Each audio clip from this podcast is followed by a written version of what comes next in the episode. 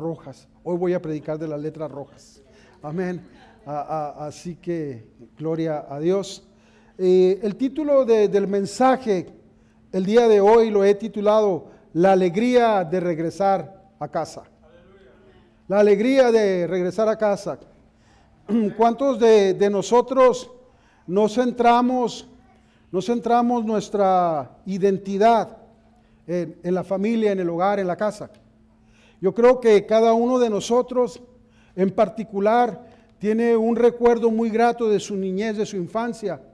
Y casi siempre nos recordamos de todo esto cuando miramos a nuestro hogar, nuestra casa. Los niños pueden salir a su clase. Perdón. Los niños pueden pasar a, la clase. Así que eh, esto es importante. Cuando mis mejores recuerdos verdaderamente de mi infancia, yo los, los, ah, los llevo y los acomodo siempre eh, en mi casa. Cuando yo crecí al lado de mis padres y mis hermanos, y, esos días que algunas veces los recordamos con nostalgia. Ya después en mi madurez, ya casado con mi esposa, me recuerdo que siempre había el anhelo de regresar a la casa de papá, de mamá. Así que cuando íbamos de visita a, mi tierra, a Mexicali, allá cuando íbamos de visita a la casa de mis papás, pues siempre era fiesta. Siempre había fiesta, era bueno regresar ahí. ¿Cuántos saben lo que le estoy hablando? Amén. E, ese recuerdo cuando nos vinimos nosotros a este país, quizás en algún tiempo usted llegó hasta soñar su pueblo, su ciudad, su, rancho, donde quiera que usted ha salido. Y, eso le da a usted una identidad. Su casa lo identifica a usted, que usted pertenece a una familia, usted pertenece a un hogar, le da e, ese sentido de pertenencia. Y Jesús va a hablar a través de tres parábolas. Él va a hablar a través de tres parábolas y las tres parábolas se van a centrar en, en una misma enseñanza. Recuerde, recuerde que siempre el objetivo de la parábola es dar enseñanza. Y Jesús va a contestar a, a algo que está sucediendo por medio de estas tres parábolas. Digo yo, si Dios tiene que repetir la cosa tres veces, quiere decir que es bien importante. Y él la repitió en tres veces, en diferentes ilustraciones, pero ah, siempre dando respuesta a la misma, a la misma parte. Y siendo que vamos a leer las letras rojitas, la de Dios, ¿por qué no se pone de pie? Amén. Ah, es ah, Lucas capítulo 15. Vamos a leer como introducción versículos del 1 al 7. Amén. Lucas capítulo 15, versículos del 1 al 7, estoy leyendo nueva versión internacional. La pantalla la va a estar mostrando, si ya la encontró en su Biblia, está bien y nos ponemos de pie con toda reverencia a la palabra y le pedimos que la gracia del Padre sea con nosotros, que el amor del Hijo nos ayude y que el poder del Espíritu Santo sea el que nos transforme.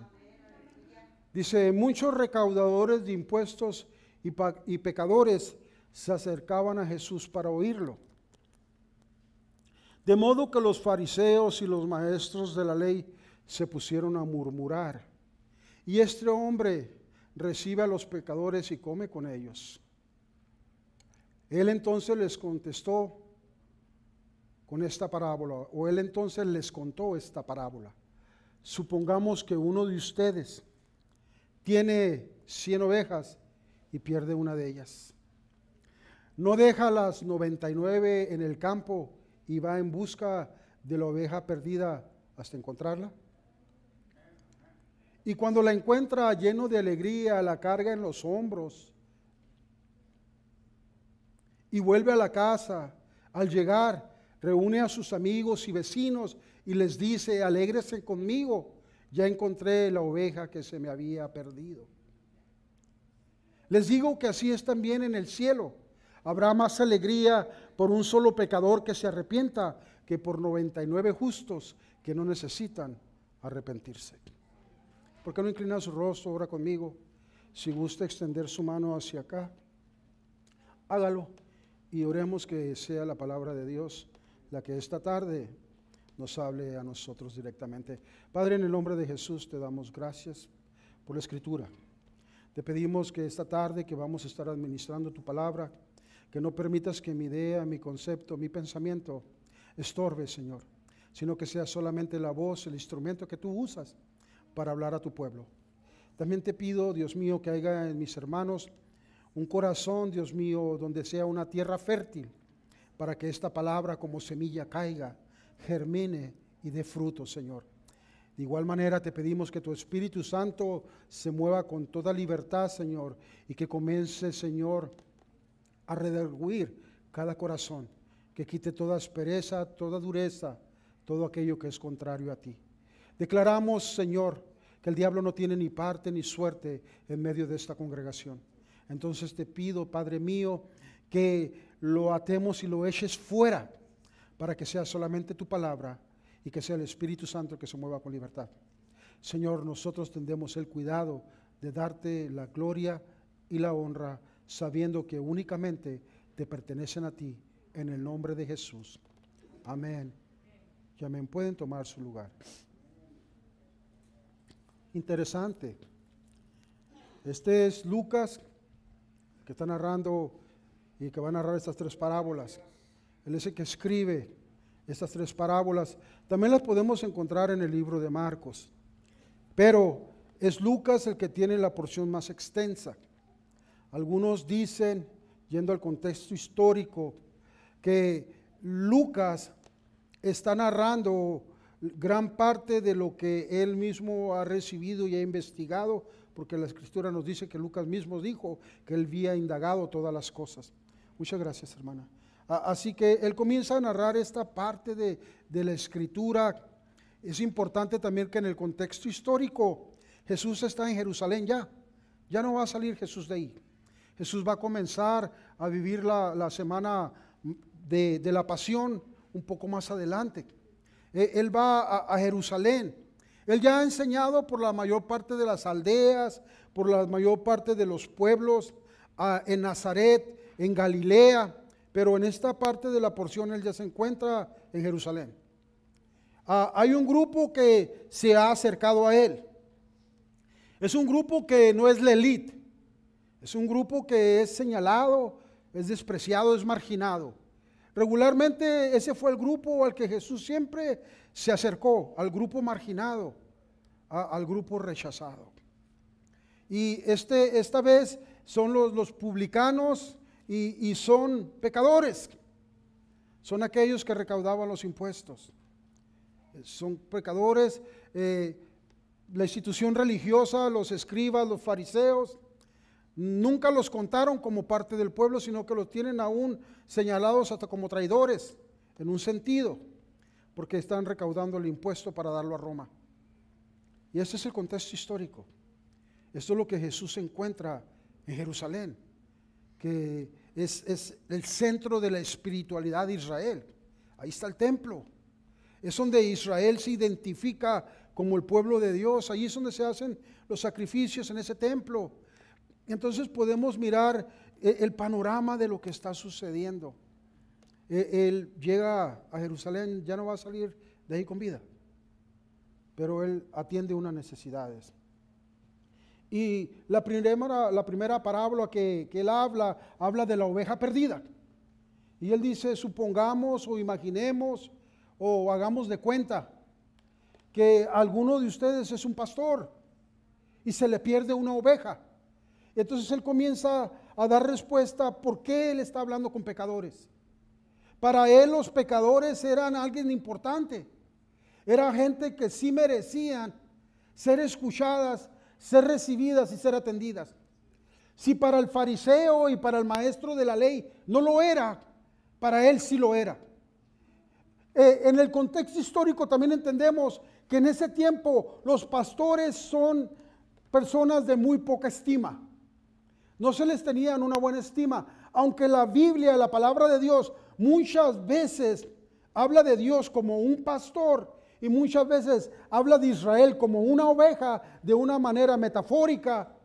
Eh, en el concepto, los fariseos y los maestros de la ley, que serían los saluceos, los escribas, las personas estudiadas, ellos no consideraban en alta estima a un pastor. Un pastor es una persona insignificante, es una persona humilde, es una persona que huele mal, es una persona que está en el campo. Ellos están en el templo la mayor parte de las veces, pero salen porque quieren oír hablar a Jesús. ¿Por qué quieren oírlo hablar? Porque se está juntando con un tipo de personas a las que con ellos jamás se juntarían. Y Jesús les hace la primera parábola, se las cuenta y les contó, dice, ¿para qué? Para que ellos entendieran que para un pastor una oveja sí es importante. Que si para ellos no lo era, para él sí. Dios muchas veces ha sido el pastor de Israel, pero ahora la institución religiosa está rechazando la imagen de un pastor como algo insignificante. El día de hoy, si queremos hacer una aplicación a nuestra cultura, muchas veces el pastor es mirado como alguien insignificante. Es mirado como cualquier otra persona. Las ovejas muchas veces no quieren ser corregidas, no quieren ser cargadas, no quieren ser guiadas. Esa no es una oveja. Una oveja es alguien que se deja guiar por un pastor. Jesús, en este caso, es el pastor. Él es el que está contando la historia y está dándole la importancia al pecador. Amén. Jesús convive con pecadores. Ese es el primer argumento del versículo 1 al 3. Dice, se juntaba él con ellos. Eso no les parece bien a los religiosos. ¿Será que nos hemos vuelto muy religiosos nosotros? ¿Será que nos hemos vuelto tan religiosos que cuando alguien se junta con un pecador, comenzamos a murmurar porque se sentó en la mesa con alguien. ¿Me está escuchando? ¿Será que muchas veces hay fiestas y hay personas y cuidado que alguien vaya a tomar una foto y que usted esté ahí y que vaya a ver una bebida arriba de la mesa porque le van a preguntar, ¿y tú qué estabas haciendo ahí? Jesús se encuentra exactamente en esa situación. Y, quisiera que fuéramos viendo eh, en el versículo 3, él, les va a decir por qué Él está haciendo esto y, y les va a contar. Les va a contar una parábola que siempre tiene esto. Y dice, entonces Él le refirió esta parábola diciéndoles, y es lo que acabo de leer, ¿qué hombre de ustedes teniendo 100 ovejas pierde una de ellas? no deja las 99 en el desierto y va tras la que se perdió. ¿Hasta cuándo? Hasta encontrarla. ¿Por qué les está diciendo eso? Sencillamente porque ellos ni tienen corazón de pastor, ni para ellos tiene un valor el pecador. Pero para Dios, siendo el creador de todo, porque la palabra me dice que Él es, de Él es la tierra y Él es dueño de todo lo que hay en la tierra, para Dios sí es importante. Y esta primera parábola no va a ser suficiente. Él va a seguir continuando. Y yo quisiera que comenzáramos a hacer, a hacer nosotros comparaciones como iglesia, como cristianos, como creyentes. Hermanos, ¿tiene algún valor el pecador para nosotros o no lo tiene? Necesitaríamos considerar eso. Eh, es triste escuchar, escuchar comentarios dentro de la misma iglesia, dentro de personas que están dentro de la misma iglesia con desprecio hacia el pecador, con un desprecio sumamente marcado, mostrando una dureza de corazón. Y podemos entender entonces que en esa persona no hay el amor de Dios, porque si tuviera el amor de Dios no se expresaría así de un hermano, en este caso de una oveja. Eh, hermanos, Jesús llegó a la meca de la espiritualidad, del pueblo judío a Israel para encontrar solamente la dureza de la institución religiosa, para encontrar solamente la dureza de, una religión donde la presencia de Dios está ausente, donde la misericordia, el amor, la piedad no forma parte de la manera de vivir, donde ellos tienen el concepto de cuidar tradición, mas no tienen el cuidado de mostrar el amor de Dios. E- Él comienza a contarles entonces la urgencia de buscar, la urgencia de ir tras alguien que está perdido. Y él dice, ¿no dejaría acaso las 99? ¿Por qué era más importante entonces la perdida que las 99 que ya están ahí? Esto debe darnos a nosotros y abrir nuestra conciencia y abrir nuestra mente, que para Dios los que estamos aquí adentro de la iglesia, por supuesto que somos importantes, por supuesto que tenemos un grado de valor grande, pero ya estamos dentro del redil. Él tiene más importancia, no de los que ya estamos dentro, Él tiene importancia de los que están fuera, porque esos son los que se van a perder. Porque esos son los que necesitan conocer el amor de Él. Porque esos son su prioridad. Su prioridad ya no somos nosotros, ya nos alcanzó, ya nos trajo al redil, ya gozamos de su presencia, ya gozamos de su protección, ya gozamos de su amor y del beneficio de estar dentro de la casa del pastor. Ahora el importante es el que está afuera. Ese es el importante. Y él dice, ¿no dejará acaso las 99 ovejas para ir en busca de aquella que está perdida? Y al encontrarla, no la cargará en sus hombros y no la llevará de regreso a casa.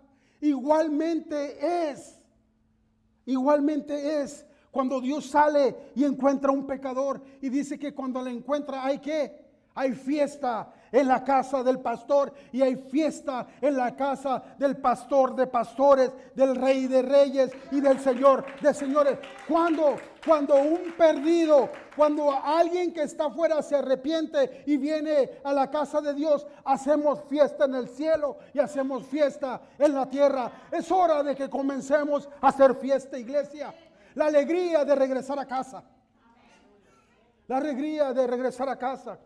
Recuerdo mi- mis años cuando mis padres todavía vivían. Me recuerdo cuando comenzábamos a planear que íbamos a regresar a casa, a visitar a papá, a visitar a mamá. Siempre había algo de entusiasmo en mí y llegaba y miraba a mi padre, a mi madre y me sentía en la confianza y yo podía caminar en esa casa con toda confianza. No necesitaba permiso para entrar a ningún lugar de la casa porque porque era mi casa la casa de mis padres. Dios nos está diciendo, ustedes están dentro de la casa ya, no necesitan ningún permiso para moverse libres delante de mi presencia. Vayan por sus hermanos, busquen las ovejas, tráiganlas delante de mí, yo mismo iré con ustedes y habrá fiesta en el cielo cuando traigamos a alguien. Yo creo que es hora de regresar a casa, de buscar lo perdido, el valor del perdido es importante. Dice que vale más un perdido que 99 ya justificadas o 99 que ya están en el redil. Para que Jesús nos haya dicho eso a ellos, les está diciendo, ustedes que son la institución religiosa, ustedes que se suponen apacentar al pueblo de Dios, ustedes que son el único lugar donde ellos pueden venir, ustedes no lo reciben. Ustedes no tienen corazón para ellos. Ustedes no están haciendo lo que el Padre les envió a hacer. El Padre mismo es un pastor. Ustedes lo desprecian. Ustedes lo desprecian. Hermanos, que nuestra religión, que nuestra costumbre, que nuestra tradición no venga a ser estorbo para Dios. Y que haya fiesta en la casa de Dios que cada vez que nos reunimos haya salvos, haya personas arrepentidas, hayan personas que han entregado el corazón a Dios porque usted y yo tuvimos el amor para ir a buscarlas. Pero no que cuando llega lo primero que se encuentra es con un inspector o con una inspectora de lista de calidad. Y le comienza a decir check mark, check mark, comienza a, a, decirle todos sus defectos, a señalarle todo lo que esta persona, según ella, religiosa, no acepta. ¿Sabe? Los fariseos no aceptaban que Jesús estuviera sentado con ellos. El, el falso concepto de la santidad. Tenían un concepto equivocado de lo que es santidad. Yo creo que ninguno de nosotros pondría en duda la santidad de Jesús. Ellos sí lo hicieron. ¿Por qué te sientas a comer y beber con ellos? ¿Por qué pasas tiempo con ellos? ¿Por qué les dedicas tiempo? Y Jesús le dijo, les contestó en la parábola, porque había un pastor. El pastor es Él. Por eso, porque las ovejas no son suyas, porque ustedes no quieren hacer el trabajo que Dios ha enviado que hagan. Por eso he venido a hacerlo yo. Hermanos, ¿me está entendiendo la predicación? Si no fuera poco, la imagen del pastor, vamos a la segunda parábola. La segunda parábola va a hablar sobre una moneda y habla de la moneda perdida. Va a usar la imagen de la economía. Va a usar la imagen de la economía de una casa y pone a una mujer. Dice, esta mujer tenía 10 monedas. Vamos a leerlo. Dice, ¿o qué mujer que tiene 10 dracmas? Si se pierde un dracma, no enciende la lámpara y barre la casa y busca con diligencia hasta encontrarla.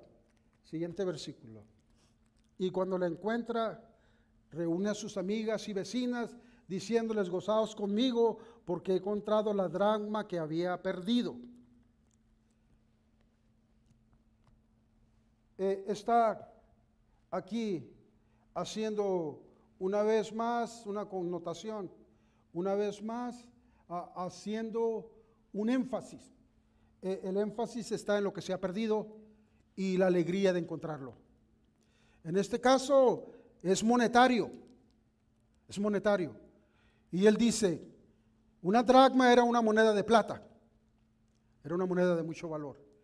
Y él dice, si se le pierde a usted una moneda, no la busca y no hace todo lo posible, mueve todos los estorbos para tratar de encontrarla. Y si la encuentra, ¿no se alegra? Si, si el pastor no está dispuesto a perder una oveja porque le, le traería pérdida, le causaría una pérdida. Si la persona económicamente no está dispuesta a perder algo financiero porque significa que también le, le trae un tipo de perjuicio, ¿por qué Dios no? ¿Por qué a Dios no? Le está dando el valor de la persona. Si para ustedes una moneda es suficiente como para tener que buscar, ¿cuánto será para mí una persona? ¿Cuánto será para Dios aquellos a que nosotros hemos cerrado la puerta? ¿Qué tan importante será para Dios? La inversión de Dios. Dios crió esta tierra. Dios va a invertir en ellos. Dios mismo va a, proveer la salvación y Él mismo va a pagar el precio a través del que está hablando con ellos. De aquel que están señalando y rechazando por qué te sientas con ellos, es el mismo que va a estar dispuesto no solamente a sentarse, sino subirse al madero y entregar su vida por esos que ellos están rechazando. Hermanos, si a usted no le ha costado la vida de nadie en nada, está bien. No los desprecie. A Dios sí le ha costado mucho. Si a nosotros se nos hace poca cosa un adicto, si a nosotros se nos hace poca cosa una prostituta, si a nosotros se nos hace poca cosa una persona que está fuera del camino de Dios, a Dios no se le hace poca cosa, para Dios es valiosa. Él mismo murió también por ellos, como también murió por nosotros. En un tiempo usted fue la oveja perdida. En un tiempo usted fue la moneda perdida. En un tiempo estuvimos perdidos, estábamos sin Dios y sin esperanza, pero el día que llegó el Evangelio y la gracia de Dios a nuestra vida, hubo fiesta en el cielo por nosotros mismos. Gloria a Dios y gloria a su nombre. Hubo fiesta por usted, hubo fiesta por mí. Dios mismo hizo posible la fiesta. Concluiré con esta tercera parábola, la parábola del hijo pródigo. Ya puso una oveja, para el pastor es importante. Ya puso la finanza, para el hogar es importante. Ahora traerá lo más importante de la vida, la familia. De regreso a casa. Y pone la historia del hijo pródigo. Y comienza a irla contando, comienza a irla narrando. Si no era suficiente perder una oveja, si no era suficiente tener una pérdida financiera, entonces quizás sería suficiente entender el valor de un hijo. El hijo mismo está sentado a la mesa y está hablando a través de la ordenanza del Padre. Y le está hablando a la institución religiosa, no le está hablando a nadie más. Hoy nosotros somos la institución religiosa. Somos la iglesia, aquella que se le ha dado la autoridad, se le ha transferido la autoridad, pero también la responsabilidad de ir a buscar el perdido.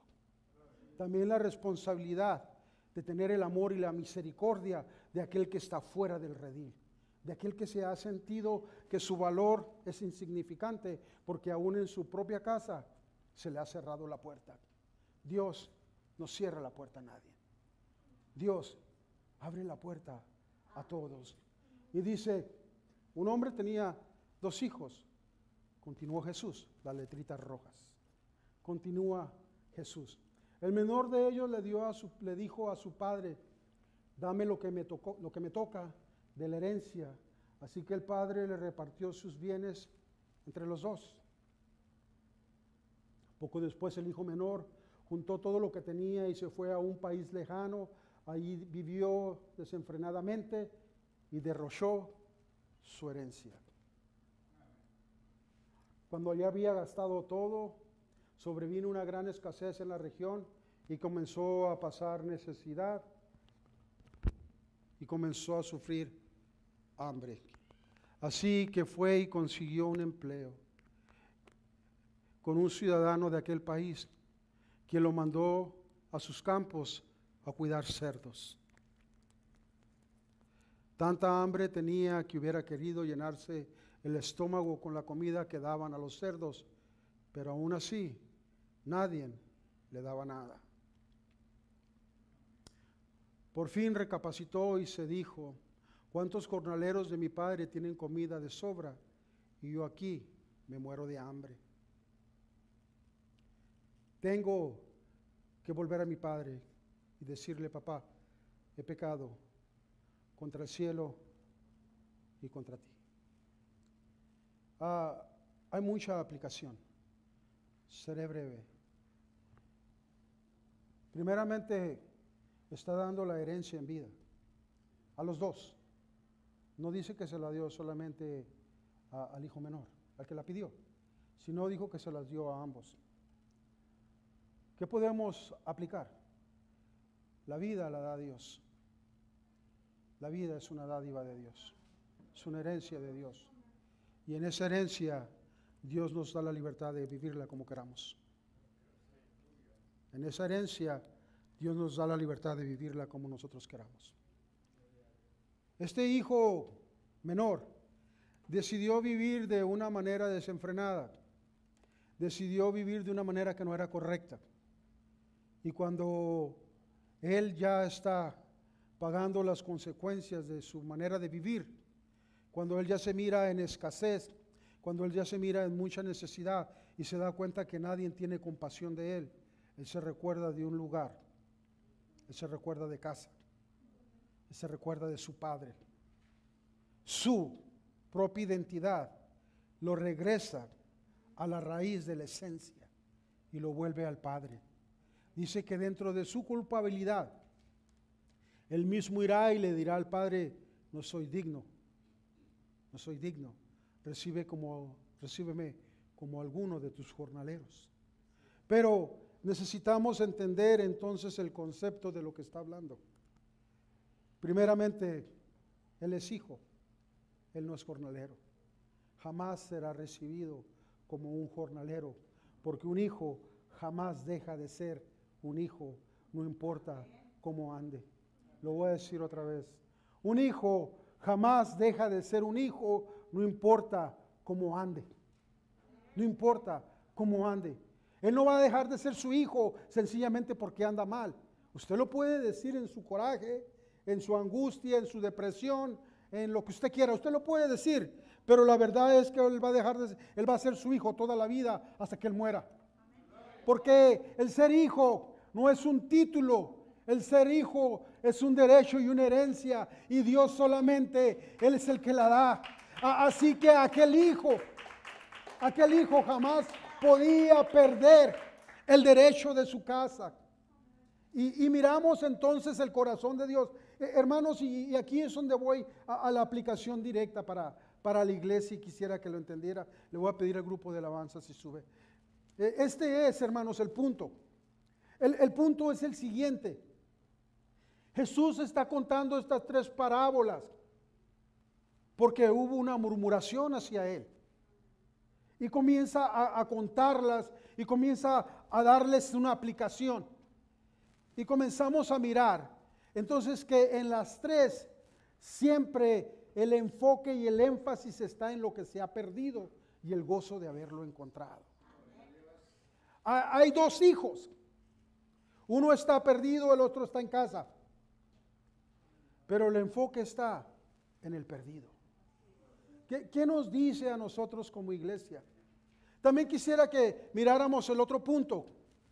No nos está hablando de solamente aquel que está lejos, sino que también nos está hablando de hermanos de la iglesia, que estuvieron un tiempo en casa, pero que se han ido, que andan por el mundo, pero que es hora de regresarlos a casa. Y que cuando ellos vengan a casa, no haya en nosotros coraje ni reproche. Que haya en nosotros una actitud de recibir a tu hermano. Porque no deja de ser tu familia. Si un sobrino de usted, si un hijo de usted, si un primo de usted anda en malos pasos, no es para que usted le cierre la puerta y lo termine de condenar. Para que usted se alegre en el momento que Él se quiera acercar a casa. Es para que haya en nosotros alegría y digamos, gloria a Dios. Qué bueno que ha vuelto a casa. Qué bueno que está buscando de Dios. Qué bueno que quiere arreglar su vida. Qué bueno que todavía hay esperanza. Qué bueno que pudo regresar. Qué bueno que ya está en la casa del Padre. Qué bueno. Pero los fariseos no había ese sentir. Y Jesús lo va a representar al fariseo en el hermano mayor. En el hermano mayor. Si miramos la historia con detenimiento, vamos a, a encontrar cosas que normalmente no se hacían en ese tiempo. Dice que el padre al verlo lejos corrió hacia él y lo abraza.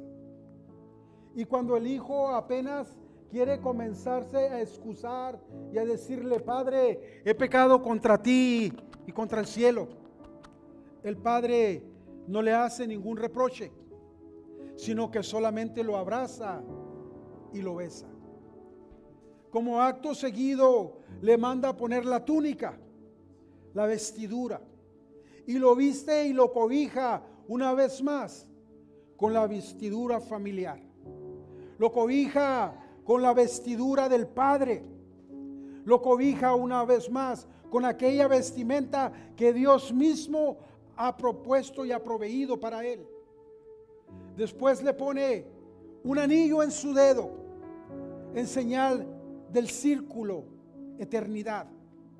La familia, tus hijos, no tienen el principio ni tienen el fin Dios te los dio.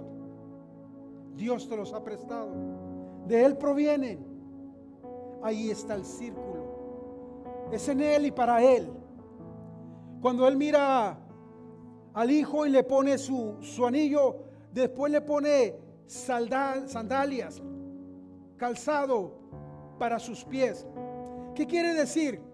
Yo guiaré tus pasos, Yo, cuidaré tu caminar. Yo seré lámpara a tu camino. Amén. Yo seré lámpara a tus pies y lumbrera a tu camino. Eh, le cubre su caminar. Cuando nosotros venimos al camino de Dios, una vez más, Dios provee para todo. Y Él mismo tiene el cuidado de que vayamos. Pero si alguno se extravía, Dios es amor, Dios es perdón, Dios es misericordia, Dios va en busca de Él. E, está mostrándonos esto y nos muestra que hay fiesta en el cielo. Hermano, queremos tener fiesta en el cielo. Traigamos un perdido. Perdone a alguien que anda perdido. No le reproche. No le diga, eres un sinvergüenza, eres una sinvergüenza. El padre no le dijo nada. Sencillamente lo abrazó. Cuando usted vino a los caminos de Dios, ¿alguien le reprochó su vida pasada? ¿Acaso no también usted traía una vergüenza? ¿Acaso usted también no se había perdido? ¿En qué momento el Padre lo señaló? Sino sencillamente nos tomó, nos acogió, nos recibió para que una vez más formáramos parte de la familia. Nos regresó a casa y hubo fiesta en casa. Hermanos, si nosotros ya estamos dentro del camino cristiano y no hay alegría en nuestra vida, y no hay gozo, y no hay amor por el perdido, y no hay nada de eso que un cristiano tiene que tener en su vida, no es culpa del Padre, es culpa nuestra. Cuando el hijo mayor viene y reprocha, como reprochan algunos cristianos, a aquellos que se han ido, ¿y por qué los recibe? ¿Y por qué los pone a trabajar? ¿Y por qué les permite? El apóstol Pedro dijo, ¿podría acaso yo detener el agua? Ese no es el trabajo del pastor. El trabajo del pastor es traer la gente a Dios, llevarla delante de Él. Él es el que perdona, Él es el que restaura, Él es el que transforma. Dios solamente me ha enviado a buscarlos. Iglesia, nuestro trabajo es ese, buscar al perdido, traerlo delante de Dios, que el único que lo puede restaurar es Dios, el único que lo puede transformar es Dios. Nosotros podemos ayudarlo a través de nuestro ejemplo, pero que el ejemplo sea siempre de amor. Voy concluyendo con estas palabras. Y dice que cuando el hijo mayor escuchó la fiesta, porque había fiesta, se enojó. Se enojó y dijo, ¿por qué le haces fiesta a este sinvergüenza? ¿Por qué le, lo recibes de esta manera? ¿Por qué? ¿Y por qué a mí nunca me has dado nada? Y su padre le dijo, todo lo que hay tuyo es. Si tú no hiciste fiesta, es porque no quisiste. Pero todo está a tu disponibilidad. Hoy él estaba muerto, pero ha vuelto a vida. Estaba perdido, pero ha sido encontrado. Ha vuelto a casa. Hermano, si nosotros vivimos una vida cristiana de amargura, de tristeza, si no hay gozo, si no hay alabanza, si no hay júbilo, no es culpa del Padre, es culpa de nosotros. Dios ya nos ha dado todo.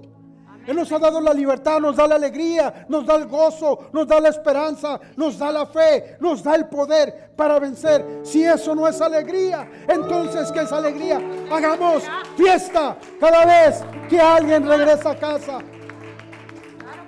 Dios nos ha puesto todos los medios para que haya felicidad en nosotros, para que haya júbilo, para que haya cánticos de victoria dentro de la casa de Dios, para que fluyan ríos de agua viva dentro de nosotros, de nuestro interior para que la esperanza del júbilo y de la alegría no es por lo que el mundo nos da, sino por lo que Dios ha preparado en casa.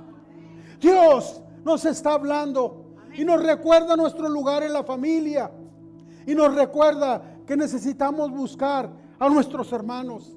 Y que cuando el hermano venga a casa, no lo recibas con reproche, recíbelo con abrazo y beso, porque estaba perdido, pero ha sido encontrado. Hermanos, ¿hasta cuándo vamos a permitir que el legalismo inunde nuestras iglesias? ¿Hasta cuándo vamos a permitir que el fariseísmo quiera tomar el lugar de nuestros asientos? Leamos las letritas rojas. Regresemos a casa. Dios nos está hablando a cada uno de nosotros y nos recuerda la responsabilidad y el gozo, la alegría de servir.